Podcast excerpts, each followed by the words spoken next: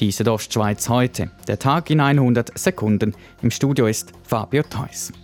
Mitte März war die Wintersaison bei den Schweizer Bergbahnen wegen des Lockdowns zu Ende gegangen und dennoch, die meisten Bergbahnen haben gut gefüllte Kassen, wie eine Analyse der Sonntagszeitung zeigt. So weisen etwa die Bergbahnen Davos Klosters einen Reingewinn von 2,1 Millionen Franken auf. Mit einem Gewinn schließen auch die Bergbahnen Arosa-Lenzer Heide die letzte Wintersaison ab. Anders sieht die Situation bei den Großanlässen aus. Ihnen kosten die Absagen wegen der Corona-Pandemie mehrere hundert Millionen Franken. So setzen etwa Jahrmärkte und Hilbis jährlich über 680 Millionen Franken um. Doch wegen der Corona-Pandemie fließt hier kein Geld mehr in die Kassen. Deshalb fordern die Schweizer Dachverbände der Marktfahrer und Schausteller den Bund zur finanziellen Unterstützung auf.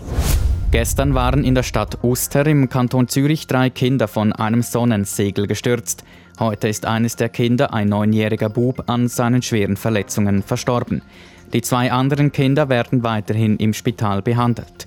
Die Kinder waren aus etwa drei Metern in die Tiefe gestürzt.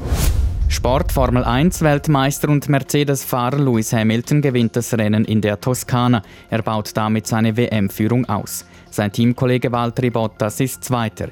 Dritter ist Alex Albon im Renault, welcher zum ersten Mal in seiner Karriere auf dem Podest steht. Alpha-Fahrer Kimi Räikkönen beendet das Rennen als Neunter und holt damit zwei WM-Punkte. Antonio Giovinazzi schied aus. An der Tour de France gewinnt Tadej Pogacar die 15. Etappe von Lyon auf den 1500 Meter hohen Grand Colombier.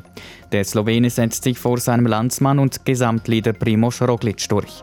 Es bleibt somit beim slowenischen Duell an der diesjährigen Tour. Tennis in der Nacht findet das Finale der US Open in New York statt. Es treffen der deutsche Alexander Zverev und der Österreicher Dominik Thiem aufeinander. Das Spiel beginnt um ca. 10 Uhr Schweizer Zeit. Die Südostschweiz heute, der Tag in 100 Sekunden, auch als Podcast erhältlich.